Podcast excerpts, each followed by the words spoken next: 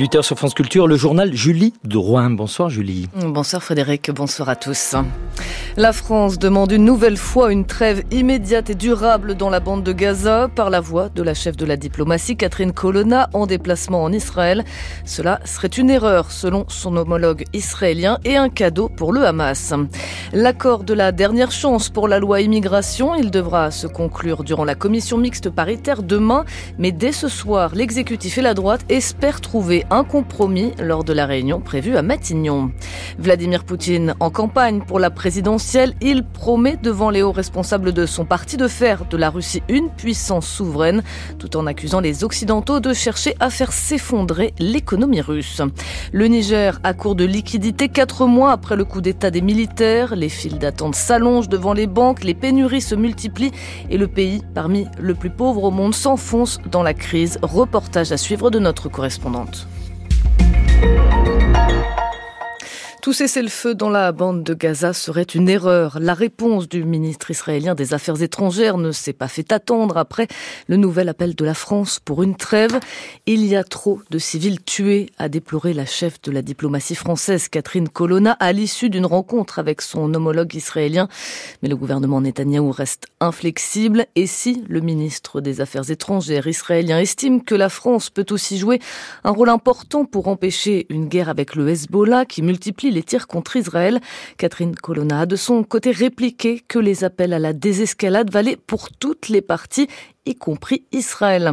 La ministre française qui s'est aussi rendue dans la base militaire de Shura dans le centre d'Israël où sont identifiées les victimes des massacres. La France entend ainsi apporter son soutien aux victimes, en particulier aux victimes de violences sexuelles. Notre envoyé spécial Franck Madvon a suivi la ministre. C'est Olivier Rafovitch, porte-parole de l'armée israélienne, qui accueille Catherine Colonna dans ce centre où ont été emmenés les corps des victimes du sept octobre. Ici, il y a encore trois cents euh, parties de corps humains euh, dans des sacs qui n'ont pas encore été identifiés. L'objectif ici est d'identifier ces dépouilles entreposées dans des conteneurs frigorifiques alignés derrière une rangée de brancards. Parmi ces victimes, de nombreuses femmes qui ont subi des violences sexuelles avant ou après leur mort. Sherry est une réserviste qui travaille depuis le premier jour dans ce centre.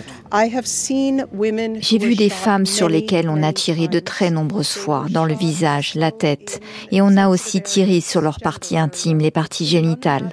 C'est un des drames de cette inimaginable tragédie pour notre peuple, mais nous restons forts. Israël alerte depuis des semaines sur les crimes sexuels commis le sept octobre. Des mutilations génitales, des viols. Le Hamas conteste ces accusations et parle de mensonges. La ministre Catherine Colonna insiste sur le fait que les preuves, les témoignages sont solides. Toute négation, toute relativisation de ces crimes sexuels est inacceptable, mais surtout est indigne. C'est une insulte à la conscience humaine. Des enquêtes sont en cours sur ces crimes sexuels. Aux côtés de la France, plusieurs pays appellent à soutenir les associations qui veulent faire la lumière sur les barbaries du sept octobre. Un reportage signé Franck Madvon. Et puis l'ouverture dans la bande de Gaza d'un nouveau point de passage. Pour la première fois depuis le début de la guerre entre Israël et le Hamas, des camions humanitaires ont pu emprunter le passage de Kerem Shalom au sud de Rafah. Les responsables locaux espèrent ainsi doubler la quantité d'aide humanitaire dans l'enclave palestinienne. À Paris, une nouvelle manifestation pro-palestinienne a rassemblé plusieurs milliers de personnes ce dimanche. Plusieurs manifesta- manifestations de ce type se sont tenues en France durant tout le week-end afin de réclamer un cessez-le-feu. Après le Sénat et l'Assemblée, la loi immigration devant la commission mixte paritaire demain soir, conséquence de la motion de rejet des députés la semaine dernière, un camouflet inédit pour la majorité, qui va donc devoir tendre la main aux républicains pour espérer faire adopter ce texte, notamment en faisant des concessions sur les conditions d'attribution des allocations familiales pour les étrangers. C'est ce que dit en substance la ministre des Solidarités, Aurore Berger, invitée de l'émission Dimanche en politique sur France trois. Elle répondait aux questions de Francis Letellier. Aujourd'hui, il faut six mois de conditions de résidence. Le Sénat a voté cinquante conditions de résidence. Il y a donc une discussion et un débat pour savoir si on peut ensemble arriver à converger. Tout est évidemment sur la table. Parce que si avant même d'avoir la capacité à aller chercher un accord, vous dites que vous enlevez tous les objets de discussion, bah, il ne reste pas grand-chose et vous êtes sûr que vous n'aboutissez pas. Rien n'est exclu, très clairement. Si c'est plus que les six mois actuels, pas de problème. D'ailleurs, nous-mêmes, on voulait le faire évoluer. On voulait le faire Donc, évoluer non, à neuf mois. Donc, pas de problème mois. Si c'est un peu plus que six mois. Ma conviction profonde, c'est que si mardi, nous n'avons pas un texte qui est voté à l'Assemblée nationale puis au Sénat, ce sera la victoire d'un seul camp, le Rassemblement National. Je ne dis pas non, parce que je suis quelqu'un de responsable, parce que je suis membre d'un gouvernement et que nous avons besoin de pouvoir faire évoluer le texte si nous voulons un accord. Et la majorité et la droite se retrouvent ce soir à Matignon pour chercher ce compromis avant la commission de demain. Des compromis, voire des marchandages dénoncés ce dimanche par les secrétaires générales de la C F D T, de la C G T, mais aussi par plusieurs associations et des universitaires qui demandent le retrait du projet de loi immigration, contraire, je cite, à nos principes républicains. Vladimir Poutine veut faire de la Russie une puissance souveraine et autosuffisante. Première promesse de campagne faite devant les cadres de son parti réunis en congrès pour soutenir sa candidature en vue des élections présidentielles de mars deux mille vingt-quatre. Il s'agirait de son cinquième mandat. Le chef du Kremlin s'est voulu donc martial et offensif, répétant son opposition au modèle occidental. Les précisions de Julian Colling depuis Moscou. Dans une critique à peine voilée adressée à l'Ukraine, le leader russe a notamment lancé que, contrairement à d'autres pays, la Russie ne pouvait pas céder sa souveraineté contre quelques saucisses et devenir le satellite de quelqu'un. À la tribune devant les caciques de son parti, il a promis une puissance souveraine et autosuffisante, sinon la Russie n'existera plus du tout, je cite. Une référence pas anodine à l'autosuffisance souhaitée par le Kremlin, en pleine volonté de transformer le modèle de société russe en un modèle plus autarcique, imaginé en miroir absolu de l'Occident et recentré sur les fameuses valeurs traditionnelles russes. Et tout un symbole, le congrès du jour avait lieu à Moscou sur le site d'une immense exposition dédiée à la grandeur et à la diversité des régions russes. Il en a profité pour visiter les stands des nouvelles régions annexées par la Russie dans le Donbass ukrainien. Une apparition du jour qui clôt une séquence de communication tous azimuts pour le chef du Kremlin, car en plein échec de la contre-offensive ukrainienne, il est logiquement plus serein qu'un an auparavant, lorsqu'il avait choisi d'annuler sa conférence de presse annuelle face aux déboires russes en Ukraine. Son régime désormais consolidé, notamment depuis l'élimination de Yevgeny Prigojine, il se dirige désormais tranquillement vers le plébiscite qu'on lui a prévu lors de l'élection de mars prochain. Le président russe qui plus tôt mettait en garde la Finlande qui a rejoint l'OTAN en avril dernier. Une situation qui allait créer des problèmes selon Vladimir Poutine, là où il n'y en avait pas. Cette semaine, les autorités finlandaises ont décidé de fermer l'intégralité de leurs frontières avec la Russie, accusant Moscou d'orchestrer une crise migratoire. Au Mali, la libération de l'otage sud-africain Gerko van Deventer, enlevé par des djihadistes en Libye en deux mille dix-sept alors qu'il travaillait pour une société de sécurité. Il avait été ensuite transféré au Mali.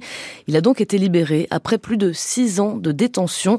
L'ancien otage français Olivier Dubois a salué cette nouvelle. Les deux hommes avaient passé plus d'un an en captivité ensemble au Mali. Le Mali, toujours le théâtre de violentes attaques terroristes. Selon un élu local, les djihadistes s'en sont pris cette semaine à un camp de l'armée dans le centre du pays, faisant au moins une soixantaine de morts militaires et civils. Au Niger, plus de quatre mois après le coup d'État de l'armée, les banques sont au bord de l'asphyxie. Faute de liquidité, les distributeurs automatiques se vident et les guichets sont débordés. À Niamey, la capitale, les habitants doivent faire, fa- faire des heures de queue pour retirer de petites coupures plafonnées à un retrait par jour et par personne. Dans ce pays, l'inquiétude grandit. La Banque mondiale et les Nations unies alertent sur les risques d'une crise économique si les sanctions ne sont pas levées d'ici fin janvier. Reportage de notre correspondante à Niamey, Sophie Douce. Devant l'une des premières banques du Niger, la file d'attente déborde sur la route, la foule s'impatiente, le ton monte.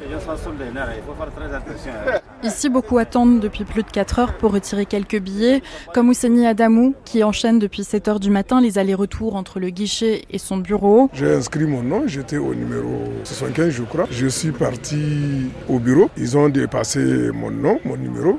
Donc je me suis réinscrit, j'ai trouvé la liste à trois cents personnes.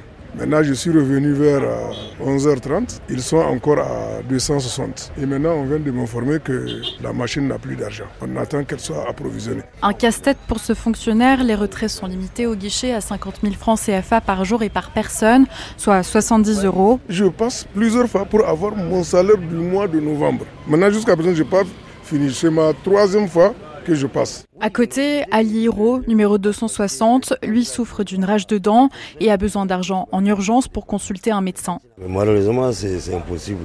Avec cette allure-là, je suis obligé de reporter ça. Les sanctions économiques frappent durement les Nigériens, dont plus de quarante pour cent vivent sous le seuil de pauvreté.